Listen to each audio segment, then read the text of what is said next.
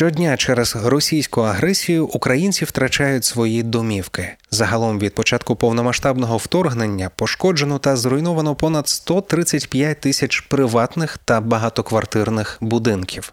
Загальна площа пошкоджених або зруйнованих об'єктів становить 7,3% від усього житлового фонду країни. Усім цим людям потрібно десь жити. Значна частина українців через втрату дому виїхала за кордон і тепер просто немає куди повертатися.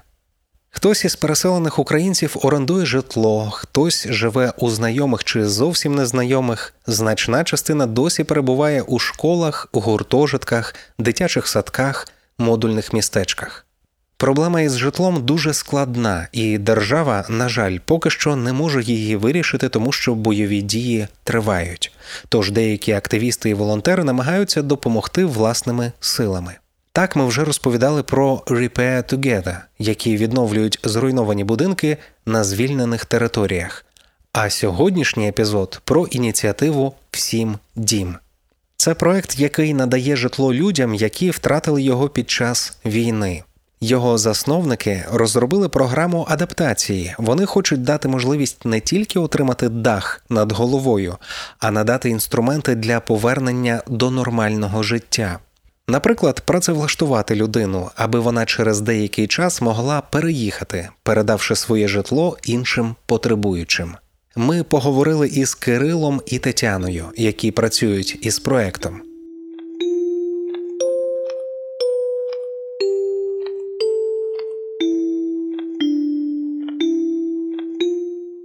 Кирило Ярко до повномасштабного вторгнення займався будівельним бізнесом. Зокрема, він володів компанією, що спеціалізується на виробництві модульних будинків. Втративши частину бізнесу, Кирило зайнявся волонтерською роботою і почав думати про те, як допомогти людям із житлом. Почав досліджувати ситуацію, зокрема тему модульних містечок, які з'явилися в Україні ще від 2014-го, коли десятки тисяч людей переселялися із тимчасово окупованих Донецької та Луганської областей. Почали ґрунтовно ресерчити, трошки занурились в психологію травми, подивились, як себе поводять люди по тих містечка в тимчасовому житлу, що було збудоване після початку війни в 2014 році. Подивилися, що люди були поселені, залишаються досить надовго, з відчуття такої вивченої безпорадності, безпомічності. І зрозуміли, що не дуже хочеться приймати участь в тому, що можна назвати медвежою послугою.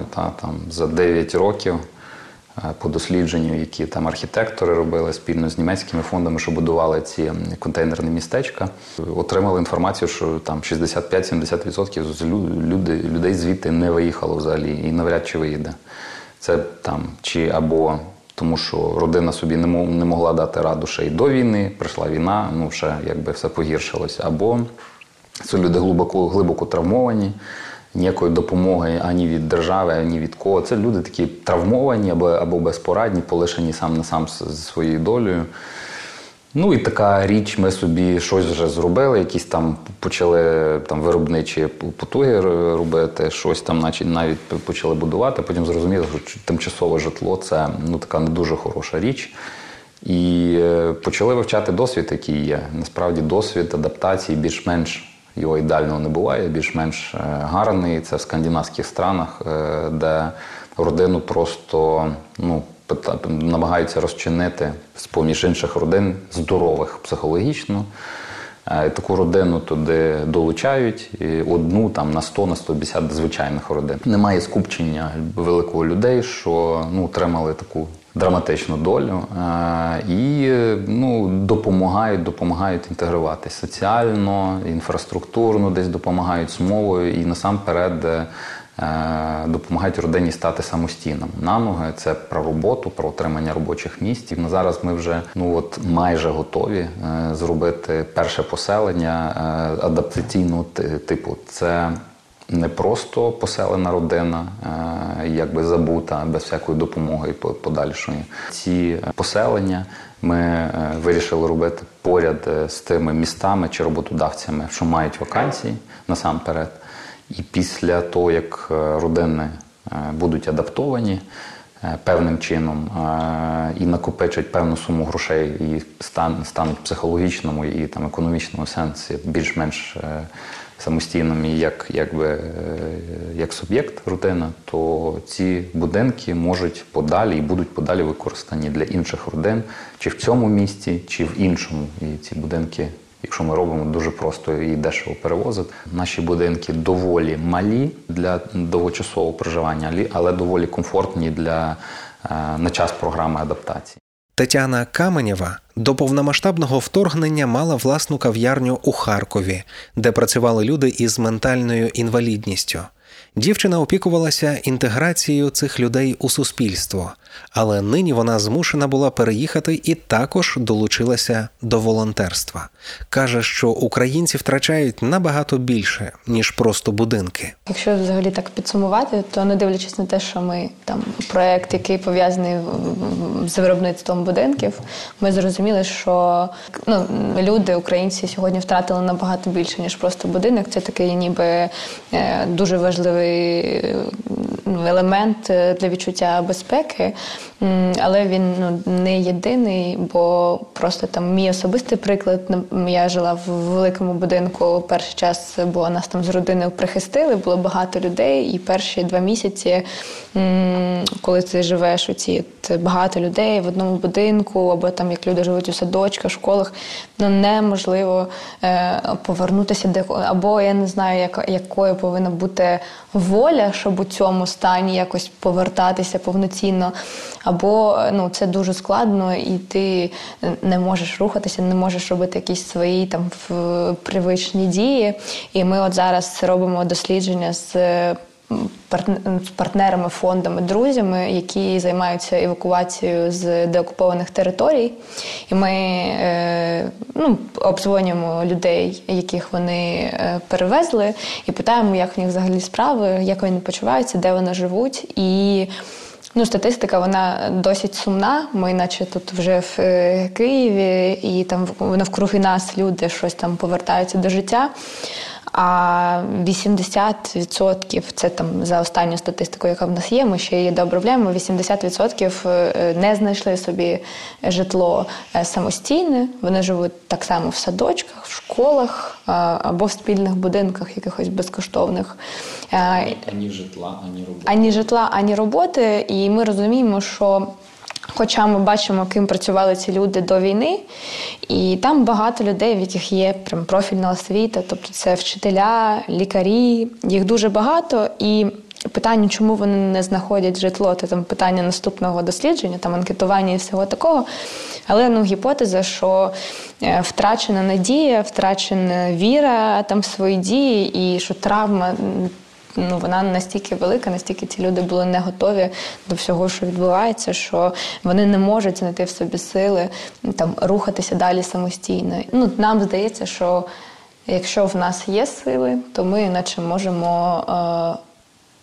маємо допомогти тим, хто на зараз їх не відчуває.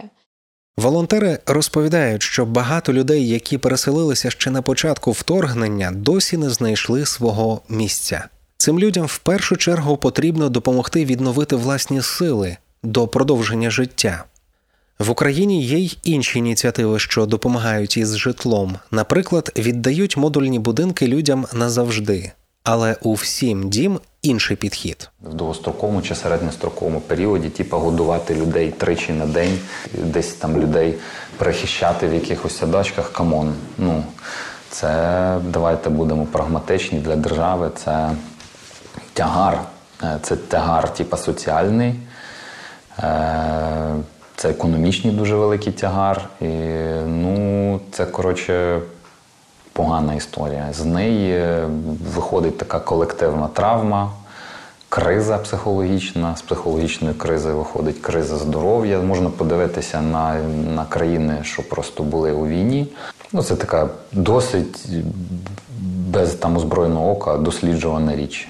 Просто відкладена така, застиглі люди, вони застигають і щось чекають, що щось зміниться, щоб життя повернеться, країна повернеться, вона не повернеться. І питання в тому, що держава здебільшого, звичайно, і ми самі так само, і Таня здебільшого допомагає, ну, кому, хто бореться безпосередньо зброєю в руках. Державі, здебільшого, не до того, що зараз з великою повагою, з великим сумом це кажу. Кожну отриману гривню держава на деокупацію направляє, це дуже правильно. А війна триває, скільки вона буде тривати, ніхто не знає. І питання, що здебільшого всі там державні адаптаційні програми починаються тоді, коли війна закінчиться. Ну, давайте скажімо так, якщо це буде тривати рік, скільки ще людей буде втікати за кордон просто з того, що їм нема за що жити. Центральна ідея платформи адаптації «Всім дім» – це повернути родинам відповідальність. Дати людям відчуття безпеки, забезпечити побутові потреби, допомогти впоратися із тривогою і травмою. Під час реалізації проекту буде працювати окрема служба, що поєднуватиме працівників із роботодавцями. З людьми також працюватимуть психологи та соціальні працівники. Ну, у нас там на перші 3 поселення гроші є, і ми хочемо зробити, ну, так от, не дуже розповсюджуватись, успішні кейси, і подивитись самостійно, чи це є гарним прикладом для масштабування. Потім питання просто в кількості грошей, які ми зможемо залучити. Наші там виробничі потужності, ми не профітна організація, ми нічого на цьому не заробляємо, і залюбки, якщо це буде важливо для суспільства, будуть класні результати, які ми визнаємо і клінічно, і, там, і так далі. По людях, по сім'ях, і люди будуть працевлаштовані, і ми дійсно їм допоможемо, то, будь ласка, ми розповсюджуємо креслення, робіть наші будинки, інші, ще якісь, заселяйте в житло, ремонтуйте ті пошкоджені будинки, які є. Волонтери кажуть, що «Всім дім» – це історія про майбутнє, адже хочеться, щоб люди навкруги створювали, були відповідальними, мали сили жити. Поки що проект на етапі підготовки і тестування. Спочатку допоможуть кільком родинам, а потім оцінять результат і будуть рухатися далі. У нас там на перші 3 поселення гроші є, і ми хочемо зробити, ну, так от, не дуже розповсюджуватись, успішні кейси, і подивитись самостійно, чи це є гарним прикладом для масштабування. Потім питання просто в кількості грошей, які ми зможемо залучити. Наші там виробничі потужності, ми не профітна організація, ми нічого на цьому не заробляємо, і залюбки, якщо це буде важливо для суспільства, будуть класні результати, які ми визнаємо і клінічно, і, там, і так далі. По людях, по сім'ях, і люди будуть працевлаштовані, і ми дійсно їм допоможемо, то, будь ласка, ми розповсюджуємо креслення, робіть наші будинки, інші, ще якісь, заселяйте в житло, ремонтуйте ті пошкоджені будинки, які є. З родинами, яким допомагатимуть, підпишуть договір. Основна умова – працевлаштування з подальшим передаванням будиночка іншим родинам. Відбирати учасників програми будуть за результатами оцінки спеціальної анкети. Ми в команді плануємо запускати анкету, і ми не знаємо, скільки анкету, яку зможуть заповнити переселенці, щоб ми змогли почати відбирати, кому ми зможемо допомогти. І ми не знаємо, скільки людей заповнить цю анкету, бо ми будемо її ширити, щоб її побачили якомога більше людей, а заповнити її 100 людей чи 10 100 ми ще не розуміємо. І ми там для себе вирішили, що ми будемо обробляти по 100 заявок, умовно перші, 100 обробляємо, якщо там не умовно там нема наших людей, яких ми бачимо, що ми можемо допомогти, ми переходимо до наступних. І ми ще це обговорюємо, але нам потрібна якась чітка система, яка нас, якісь кордони, щоб там було більше якогось, менше того людяного, такого співчутливого і більше такого розумного, системного. Ми зареєстрували громадську організацію, і ми плануємо і краудфандингом займатися маленьким, збирати просто з українців і за кордоном. Плануємо, ми пишемо гранти якісь регулярні, і великі, і маленькі. І ми плануємо залучати компанії небайдужі по всьому світу. В нас є досвід такого фандрейзингу, саме такого, комерційна компанія, благодійний фонд. І так, плануємо так залучати гроші. От ми незабаром, коли ми остаточно вирішимо з земельною ділянкою, на якою ми хочемо, ми то точно знаємо, що хочемо, щоб це було в центральній частині країни, в Київській області. Зараз ми там всі якісь подробиці для себе затвердимо і анонсуємо перший збір. Мені взагалі здається, що благодійність, вона так, наче є такий стереотип, що всі такі благодійники добрі, розуміючі, альтруїсти, але навпаки, мені здається, що благодійність, вона змушує тебе десь залишатися холодним, там якийсь, і розуміти терезво, що ти точно всім не зможеш допомогти, і концентруватися саме на тих, кому ти можеш допомогти. Незадоволених людей буде дуже багато, які там, от простий приклад, ми там їдемо на зустріч з фондом благодійний, в якого схожа ідея з фондом Сергія Prituli, вони надають будинки назавжди тим, в кого зруйнований будинок, і ми так розуміємо, що це така актуальна модель. І вони кажуть, що от вони дивляться на наші будиночки, і от буквально там вранці надіслали повідомлення, що переймаємося, що вже комусь в селі будиночки якісь поставили, але вони не такі гарні, як ваші. І чи не почнеться там якийсь заміс? А я думаю, та це ж дорослі люди, який заміс, кому як типу краще допомогли. От мені здається, що ми тут теж повинні бути з холодним серцем.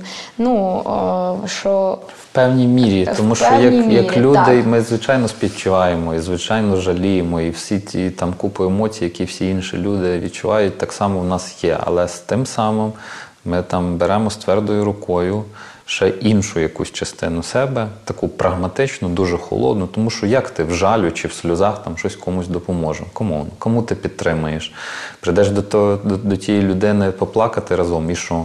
І кому від цього допомога? Якщо мати сили і тверду руку, то, звичайно ж, з особистими почуттями то можна поєднувати з одного боку, коли ти хочеш, а коли це неможливо витримати, просто як людині, як персоналі розділяти і продовжувати робити з твердою рукою свою справу. Тому що, будемо до кожного, якщо ми будемо до кожного так пірнати, нас просто не вистачить. Це будуть 2-3 родини, навіть якщо команда величезна. Як вже можна допомогти проекту «Всім дім», знайдете у описі цього епізоду. Цей подкаст реалізується за підтримки Посольства Чехії в Україні.